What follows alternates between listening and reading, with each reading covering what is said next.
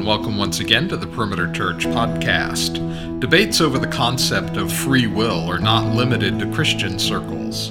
Even those outside religion ask if we are more than a sum of chemistry, physics, and chaos theory.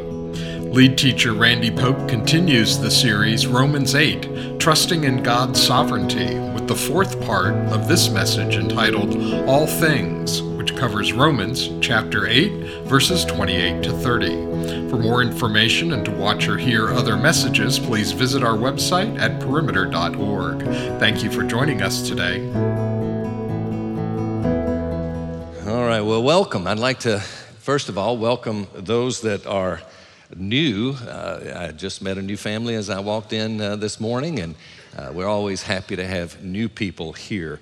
Uh, we're in a, uh, a, fairly unique series in the book of Romans, and uh, you should have an, an insert outline that I'm encouraging everybody to kind of hang on to and look at as we walk through this, this series in Romans.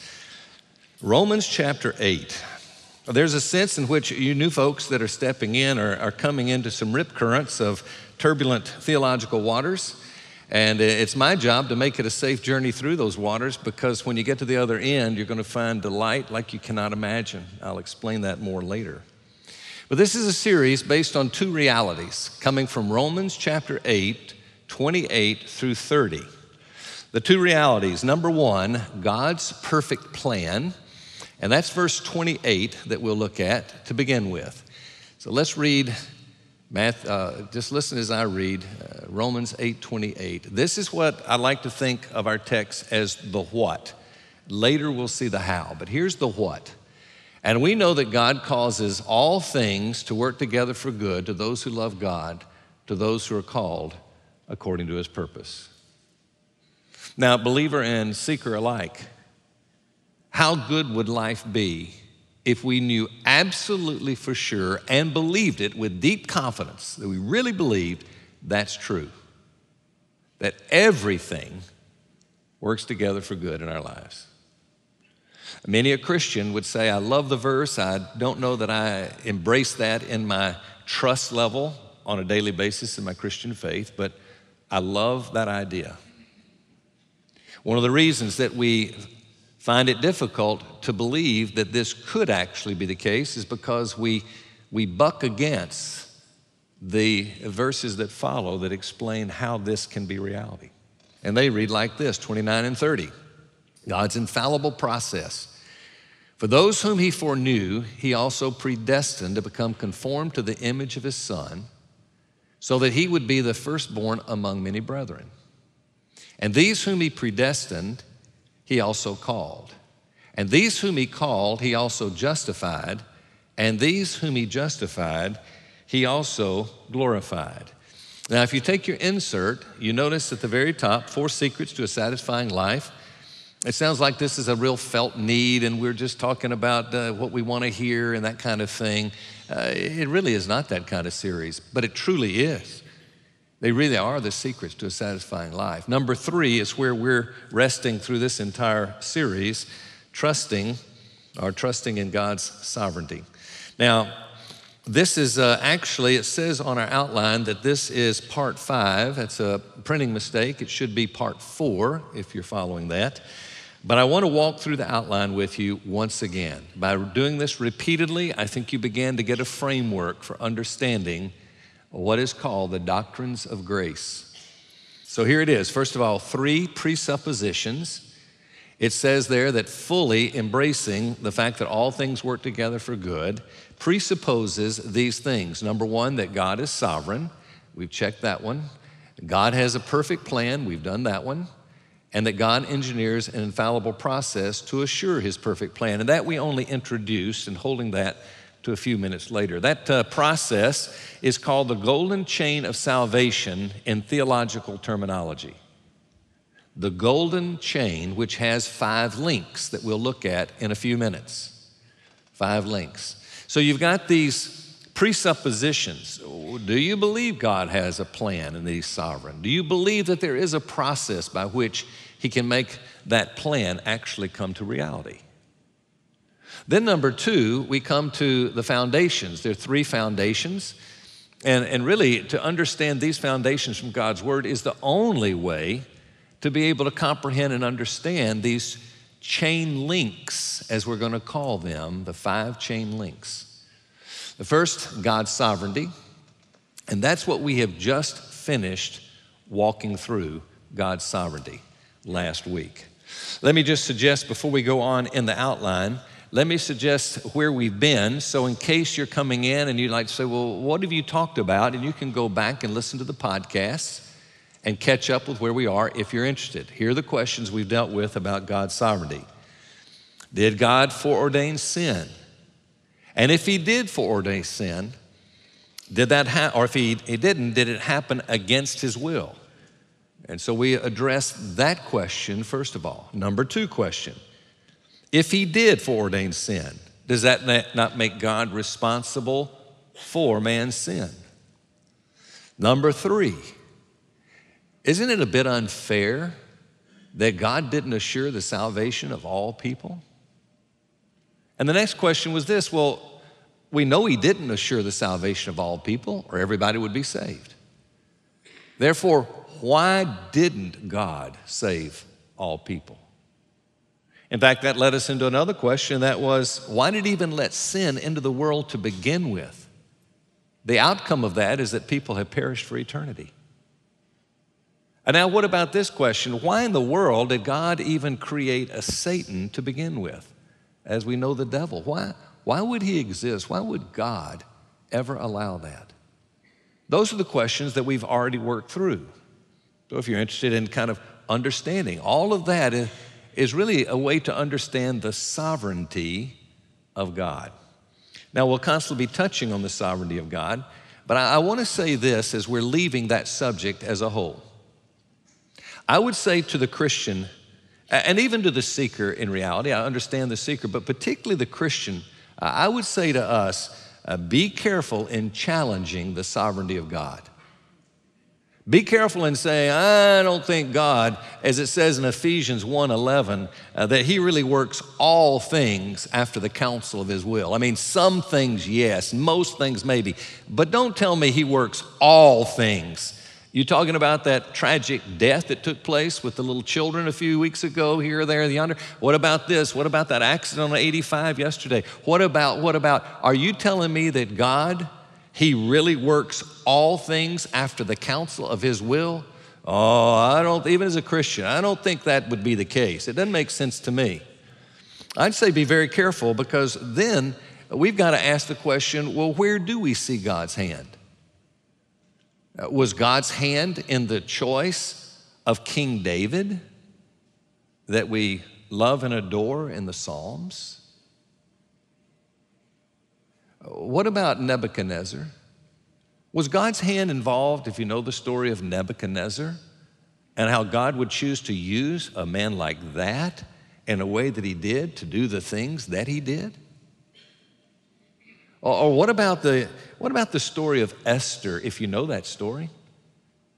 Did God orchestrate the plan of her life and weave it into redemptive history the way He did? Was that really the planning of God with all the things that happened in that story? What about Pharaoh and the Egyptians and, and even the hardening of his heart, as it says in Scripture? And we're going to study that next week, the next uh, message. But I, I'm telling you, we begin to have to ask those questions. But here's the real question we have to ask ourselves Is God involved in every detail of my life? Where, as the text says, He works all things after the counsel of His will in your life and in my life? Or is it, well, it's some things some of the time in my life? Well, which of those things? And are we left to wonder which ones he is and which ones he isn't? Or do we just exclude the things we don't like in life and assume that he has no charge over that and the things that happen good in our life? He, I tell you this, it leaves us in a very, very precarious position. It's one thing to say, I just can't buy the full sovereignty of God uh, who works all things after the counsel of his will. I, it's one thing to say, I just find that hard to believe. But what we have to do is look at the alternative and say, what do you think about that?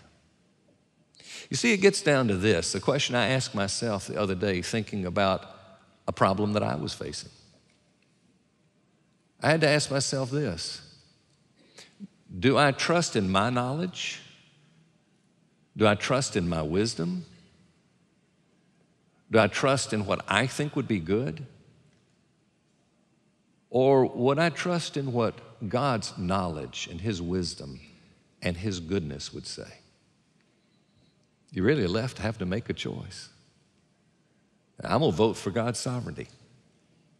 And I think as you see His sovereignty become bigger in your life, you're going to see that something good happens in your life. Now, having said that, the, the second the, uh, the second thing that we're going to be looking at uh, goes to the fall.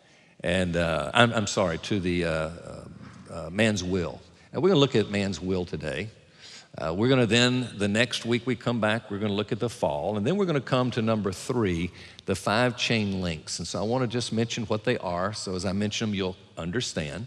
These are what we read in verses 29 and 30. The five chain links that God foreknows us, that He predestines us, that He calls us, and then He justifies, and then He glorifies us when He comes back. Now, those are the five things that we're going to be addressing. Now, this series has to take us into those five chain links. But I will assure you, I will assure you that these are challenging if we do not have the foundations. The foundations of God's sovereignty, and now we look at this thing called free will. All right? So let's jump into free will for a few minutes. Now, I don't know, many of you are here, have no idea the background of this church and who we are uh, in our roots. We are a Presbyterian church. People hear Presbyterian, they think a lot of things. A lot of wrong things, a lot of right things. One thing they do think about Presbyterians, if they have any history or knowledge, they think about predestination. So, how many times I've talked to people, well, what's your, your church is back? What are you, what kind of church are you? Well, we're a Presbyterian church, part of the Presbyterian Church of America, PCA, but we're a Presbyterian church. Oh, oh, you're those guys, you believe in predestination, don't you? And I say, Well, we do believe in predestination. And then I hear this Well, I don't agree with predestination. See, I believe in free will. That's what I believe in. Now, when I hear that, I realize that they do not have a very comprehensive, broad understanding of the truths of God's sovereignty and free will. And so I know that if I jump in and say, well, let me explain foreknowledge and let me go into predestination and calling, and then you can understand justification and certainly glorification. That would never work. It'd be like me teaching a series, starting at two messages from now and say, let's jump into this idea of foreknowledge. It would not, it would not go. So, you know what I do with them? I say, well, rather than me tell you what I believe, can I tell you two things that I don't believe? Sure. So, number one, I don't believe in fatalism, in case you think that's what I believe. You know, fatalism is very atheistic.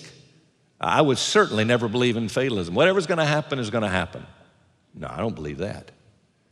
And then I say, number two, you need to know this that I do not believe in any way that man's free will is ever violated in any form or fashion. Or to put it this way, I don't believe there'll ever be a time that anyone would stand before God and say, God, you know that I wanted you and I truly desired you and I would have chosen you except I was not predestined. And therefore, I, I never really was able to come to you. That will never, never, never happen. Now, when I say those two things, to someone questioning uh, the beliefs of predestination, then I hear something like this Well, I don't know what you believe, but I probably would agree with you with what you believe about predestination. And I say, no, you wouldn't. They wouldn't believe what I believe. Because when we get into the teaching of foreknowledge and predestination and so forth, outside the basis and foundation that you're getting through these weeks, you, you would be going, no, no, no. But I make a prediction. Most of you are going to be saying, oh, oh, oh. Wow. And that's a lot because of what we're teaching here about free will. We're going to have to answer two questions, and the answers to these questions are much fed by R.C. Sproul, the late uh, wonderful theologian, one of the greatest theologians of his generation, in his book, Chosen by God. And it's a great resource if any of you would like to go in and read and study much further on this subject matter. But here's the first of two questions. Number one, can God be sovereign over man and man still have a free will? Well, it's not a contradiction. Uh, for those two, they're not opposites. Contradiction or when you have two opposites that are posed together to be both true when they're opposite of one another. Oh, this is a black color. No, this is a white color.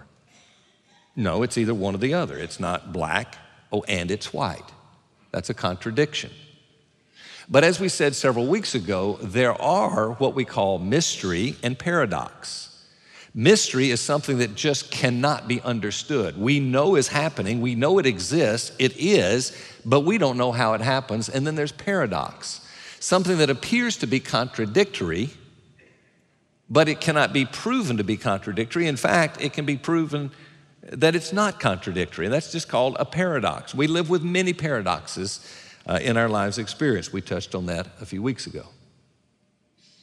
Reminds me of a math problem that I was faced with on an exam. We had studied it before, and, and uh, I was a math major in college, and, and uh, this happened to be a graduate level course. And when you get in graduate level courses, you're doing proofs. So you're through with numbers as we know them, you're into proofs for the most part. And I thought, this is the biggest waste of time. You spend weeks proving that zero times one is zero. And I just say, look, I accept it already.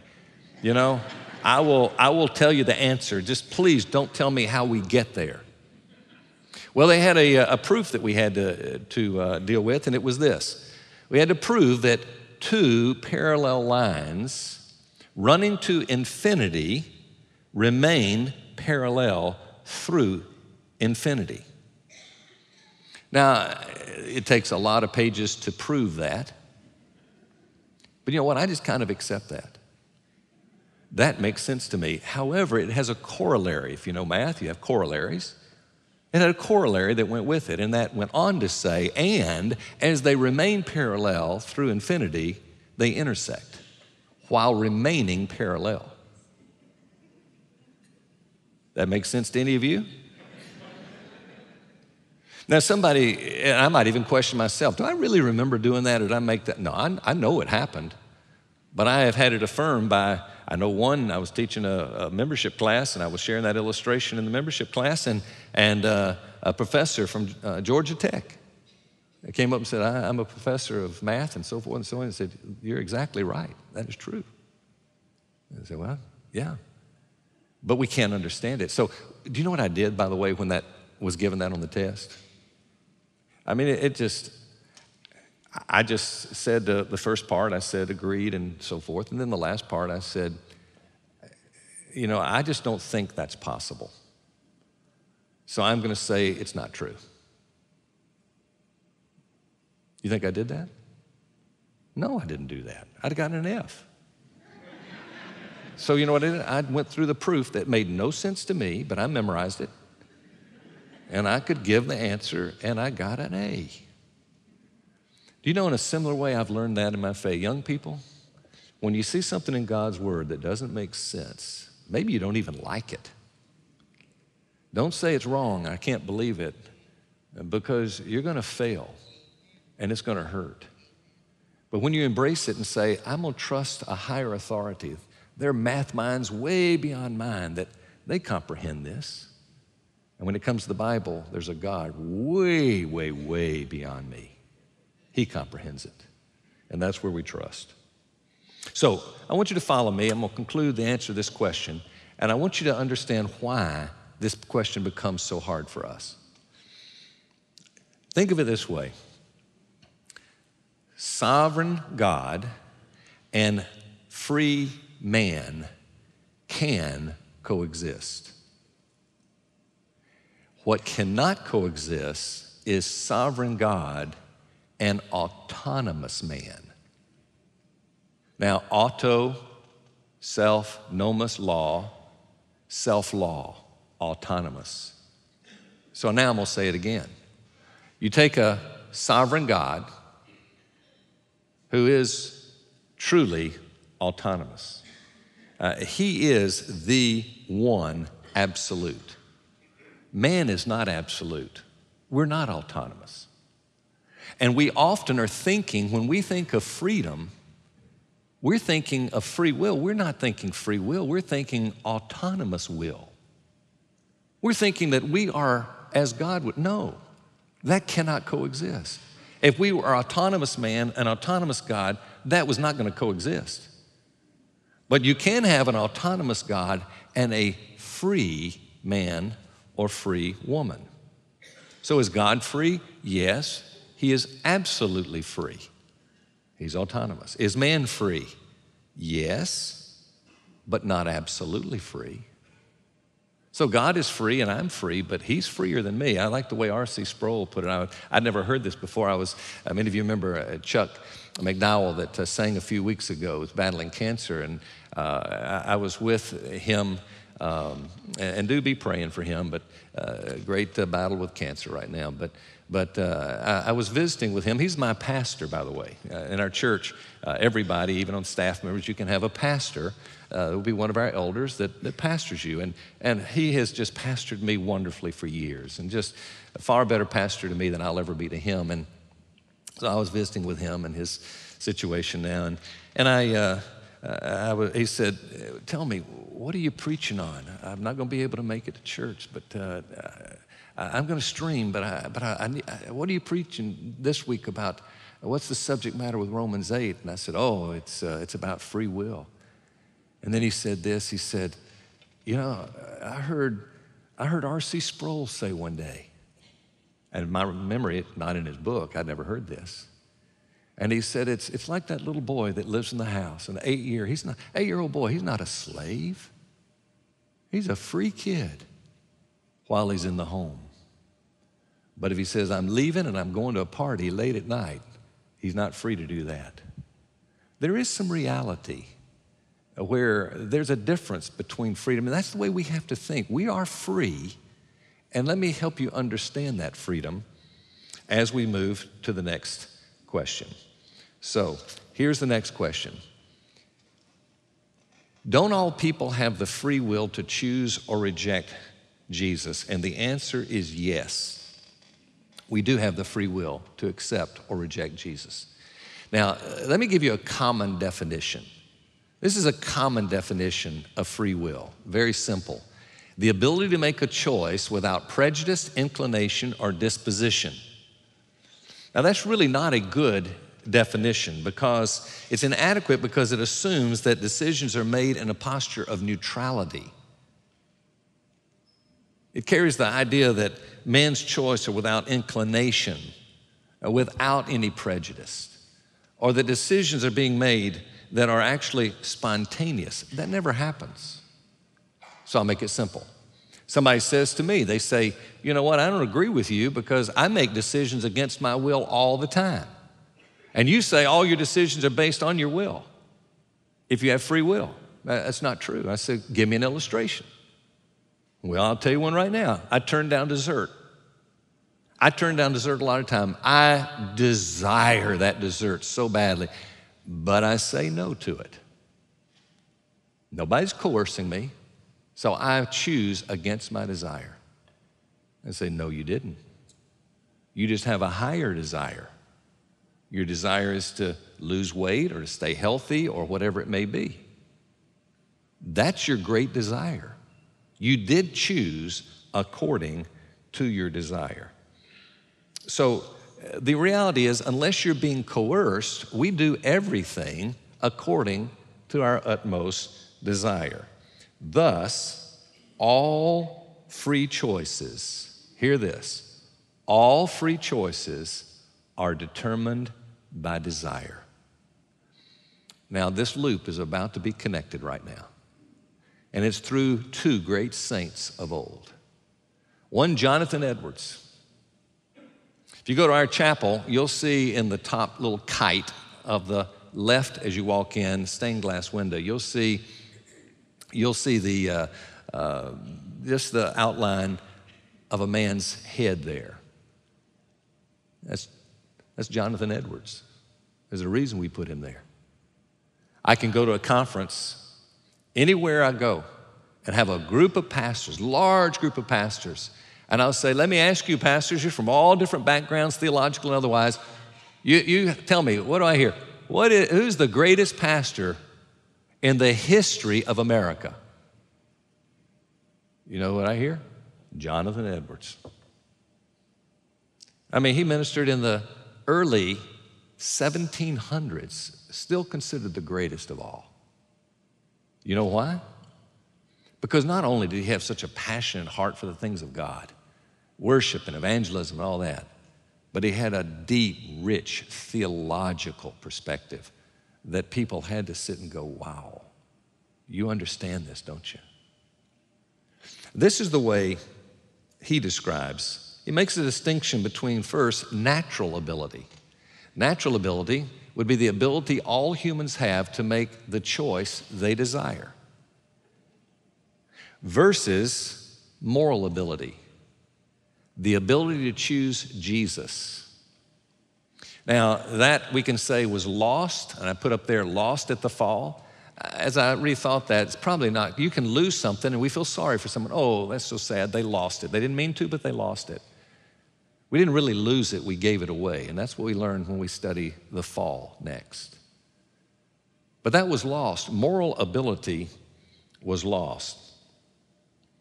Now, it was regained, hear this, by Christians. Every Christian regains moral ability. Once salvation has happened in a person's heart and life, when that heart has been transformed for the first time, now we can do the right things coupled with right motives. That's called moral ability. Only the Christian can do that. Now, the second person is Augustine. Augustine lived in the 300 ADs. Wow exactly teaching the same thing. In fact, you can tell by what I'm about to quote from him that Jonathan Edwards, he learned from Augustine. This is the great theology, the thread that's run throughout the history of the church with the, with the greats of old. Here's how Augustine puts it. Do we have that? Maybe we don't. I'll just read it. Fallen man has a free will, but lacks moral ability. He has a free will, but he lacks moral ability. I want you guys to remember that for the rest of your life. I want you to walk through life saying, you know what? I have a free will. It's never violated by God. God would never coerce me to do anything against my will. Never. But I have lost moral ability until salvation. So the big aha, I think, is simply this Left to our own will, man will never, never choose Christ because he'll never desire Christ. That's the turning point on what you'll believe about predestination or foreknowledge or any of the things, choosing. That's the only way you'll ever understand many, many, many, many verses of Scripture that you're going to come across. You're going to have to realize that, oh, there's the truth. Left to man's own desire, that's his will. He will never desire a ruler over his life. He or she will desire to rule his or her own life, will never do it unless the grace of God touches that heart and makes it alive. That's what we'll be looking at. It's going to help us explain Romans chapter 3, 9 through 12. Let me read it in light of what we said. What then? Are we, the Israelites, the Jewish people, better than they, the Gentiles? Not at all, for we have already charged that both Jews and Greeks are all under sin. We lost our moral ability. As it is written, there's none righteous, not even one. There's none who understands. There's none who seeks for God. All have turned aside. Together they have become useless. There is none who does good, not even the good of receiving Jesus. There's not even one, meaning not on their own. It's not going to happen.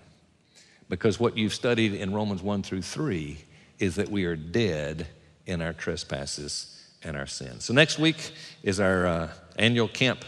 Sunday as we as we love to have our campers are going to be here and as many of you know it's a special week here in the life of our church and we're going to have children you know from all through our camp all here you know that are part of our worship service. It's a, a very uh, wonderful wonderful occasion but it's not a good occasion to teach predestination. So there will be a pause for next week, I will assure you. But I, I, want you to know this. As of the next message, when we complete the next message, I like to think of it like this. I actually wrote this, drew it on a paper, not planning to use it, but I actually, just while I was preparing the message, I, I put a little mountaintop with an arrow pointing up and then an arrow pointing down. And after next message, we have hit the top of the mountain. And now we go into the hardest subject matters you can ever imagine, but we go down because we have now had the presuppositions and the foundations to now, for the first time, say, oh, now I can maybe see what this is. Will I fully comprehend it, understand it, make sense to me? No, I mean, we're talking the things of God. But I'll tell you what, you'll see why this is true in Scripture, and you can understand why it would be at least.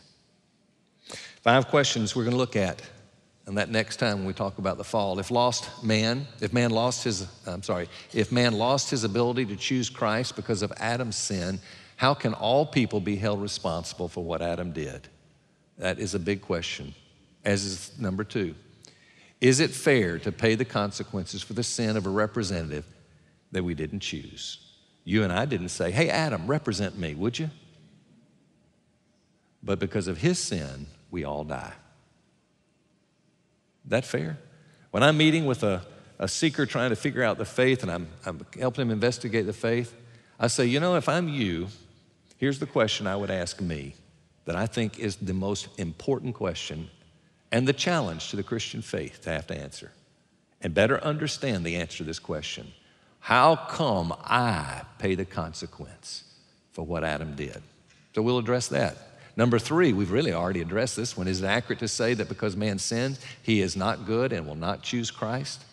Number four, is it possible to be elected by God and still not come to faith in Christ? And number five, if God's choice is not based on his foresight of man's choice, does this not mean that God destines some people to hell? So, you know, I really believe this. So, these questions that I, am putting all this teaching in question format because I, I think it raises a, a good number of, of, things to hold up before us and say, if I can't answer these questions, how am I going to understand these things in Scripture that we're talking about?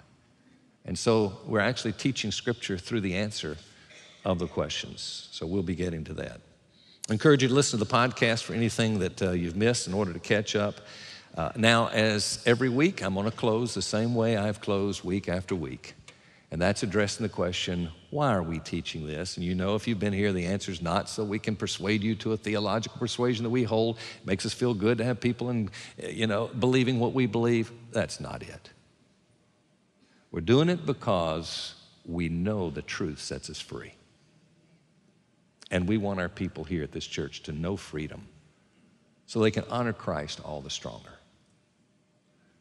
It gets down to how you live every day. And this issue of fear is something that every one of us are living with every day. We're fearing the diagnosis potential tomorrow from the doctor. We're fearing what our children are about to do and look like where they're going in life. We fear and we fear and we fear. Everything is just, we have no clue how much fear grips our hearts every day. And I'm going to introduce you to a little devotional book that you will thank me for doing this if you ever get it. Now, I'm going to beg you, don't go to our bookstore today to get it. Because I have a rule that I'm supposed to let them know weeks in advance before, and I didn't think about this till just a couple of days ago. When I was reading through a little book, it's a devotional book that I use virtually every morning. If I miss, I catch up the next day. It's called New Morning Mercies by Paul Tripp. If I've given that book to 10 people, I will assure you 10 people have come back to me and say, that's one of the most important things I've ever, I've ever found in my life. I encourage you to read it. You want to understand God's grace and God's, oh, it's just a one little pager. You know why I don't like devotionals? I don't like devotional books because they take you away from the raw Bible. It takes you away from the Word of God where you actually are, are, are reading what God says, not just what man says. And at the very end, he leaves you with the text that you need to, you need to read in light of what he said. But I'll tell you what, you add that to your devotional time.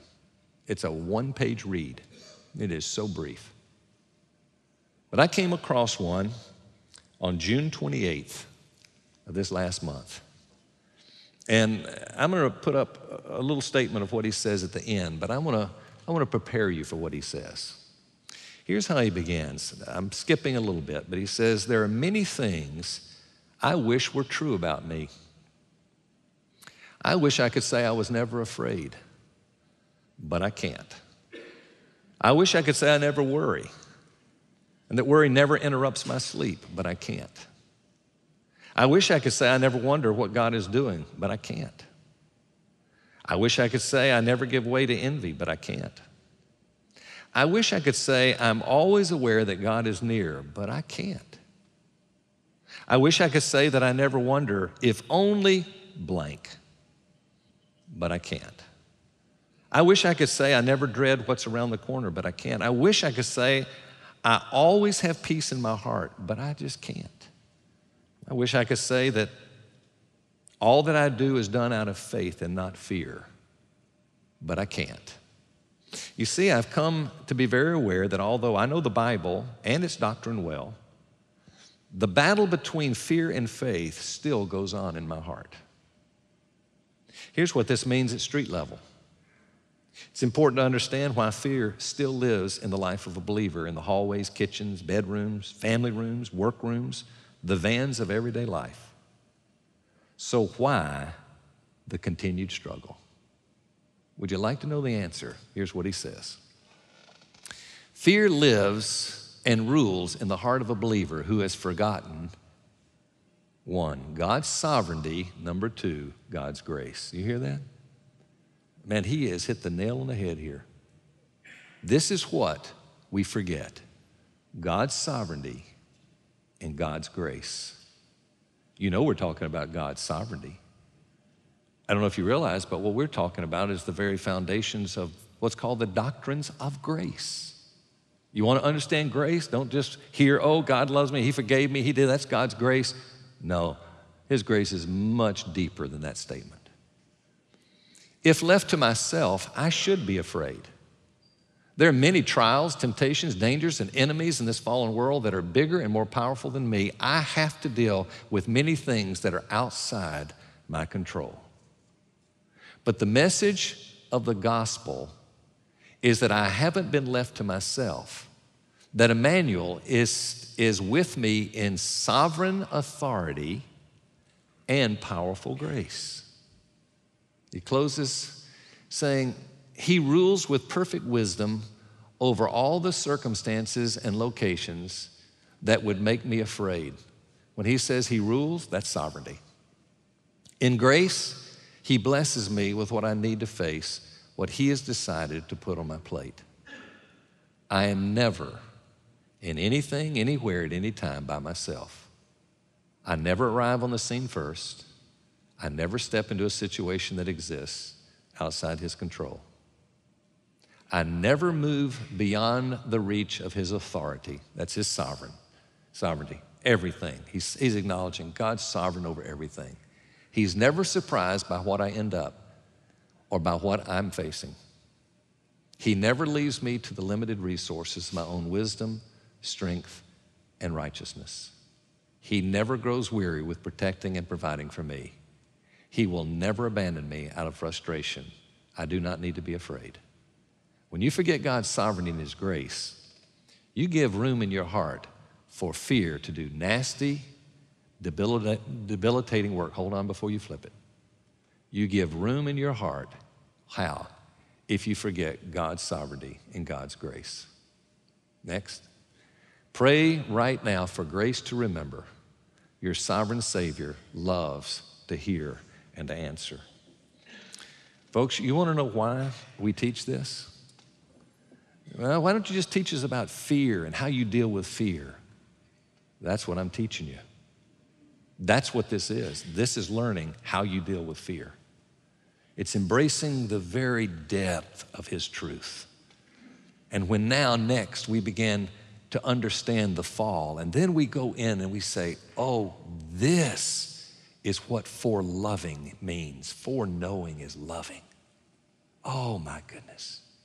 And this is what predestination means. He did what?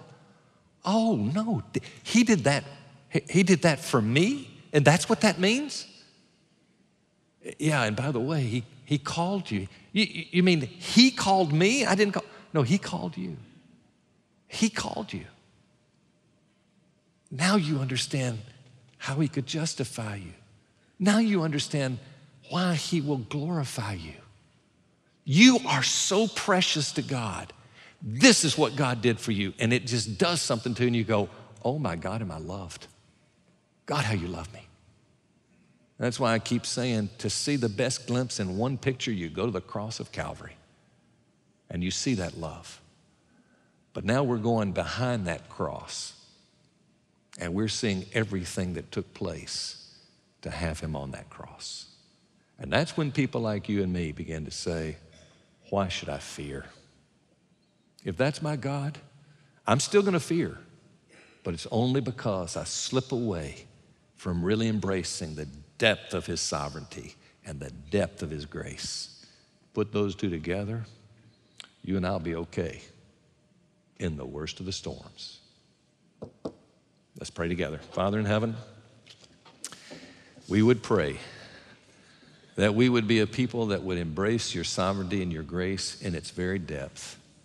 And that as a result of that, that we're going to actually be able to deal with fears in a new way, that new truth would come to mind as we think of those things coming around the corner, as Tripp says.